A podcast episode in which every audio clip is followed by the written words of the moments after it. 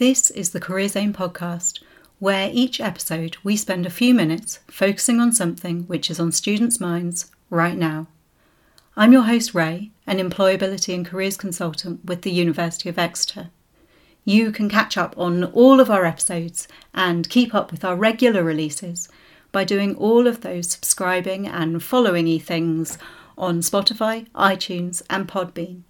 In this episode, as part of our digital and coding skills campaign, we're going to be exploring what we mean by digital skills and why they are important and how you can develop yours.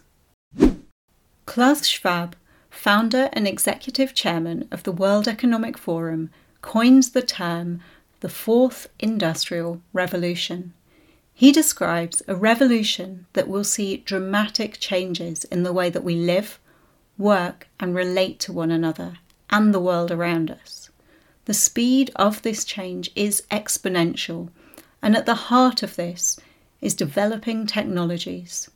We are all aware that over the past few years, digital technology has rapidly revolutionised the way we work we can also see how the coronavirus pandemic has hastened the way we interact with technology, with many people who would usually work with others in a physical environment adapting to using technology to connect and carry out their professional duties for part, if not all, of their working week.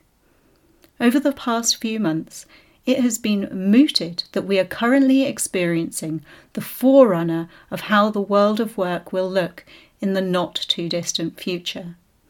According to research carried out on behalf of the UK government, many jobs have a digital element, and it's predicted that within 20 years, 90% of all jobs will require some element of digital skills.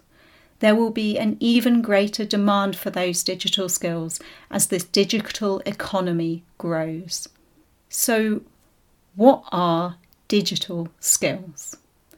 UNESCO describes digital skills as a range of abilities to use digital devices, communication applications, and networks to access and manage information.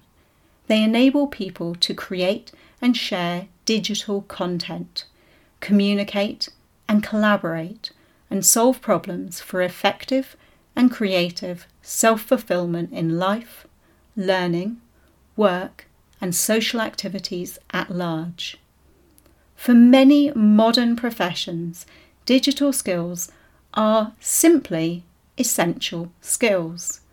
The European Commission's 2017 report, which focuses on digital skills in the workplace, identified that 98% of managers and 90% of professionals are required to have at least basic digital skills. So there's a need for the skills. Is there a skills gap? According to research by Deloitte in 2018, only 12% of executives believe that graduates have enough digital skills. That's down 8% on the previous year. Deloitte also found that more than 75% of executives are experiencing challenges in digital recruitment. They identified data scientists and analysts as the most difficult roles to recruit and retain. So, what can you do to upskill and remain competitive in the job market? You can, first off, access free IT skills learning via My Career Zone Digital. Just sign in, click on the Learning tab, and follow the IT skills link. Second up, visit FutureLearn complete guide to digital skills and access their free digital skills courses developed in partnership with Accenture. Courses include web analytics, social media, and artificial intelligence. And third up, visit the UK Government's Digital Skills Toolkit to access a wide range of free online courses from basic to advanced, offered by providers such as Google, Digital Garage, the Open University, and Cisco Networking Academy. Links to all of those resources can be found in the episode description.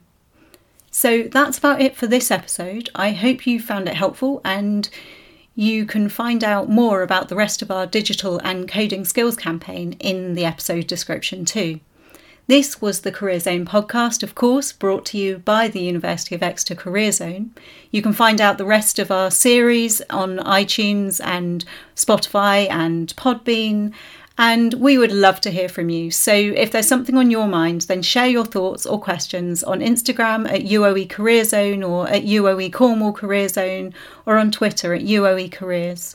Hashtag Career Zone Podcast, and we'll follow up in one of the next episodes. Finally, of course, you can always find more information about all the support that we offer at exeter.ac.uk/careers.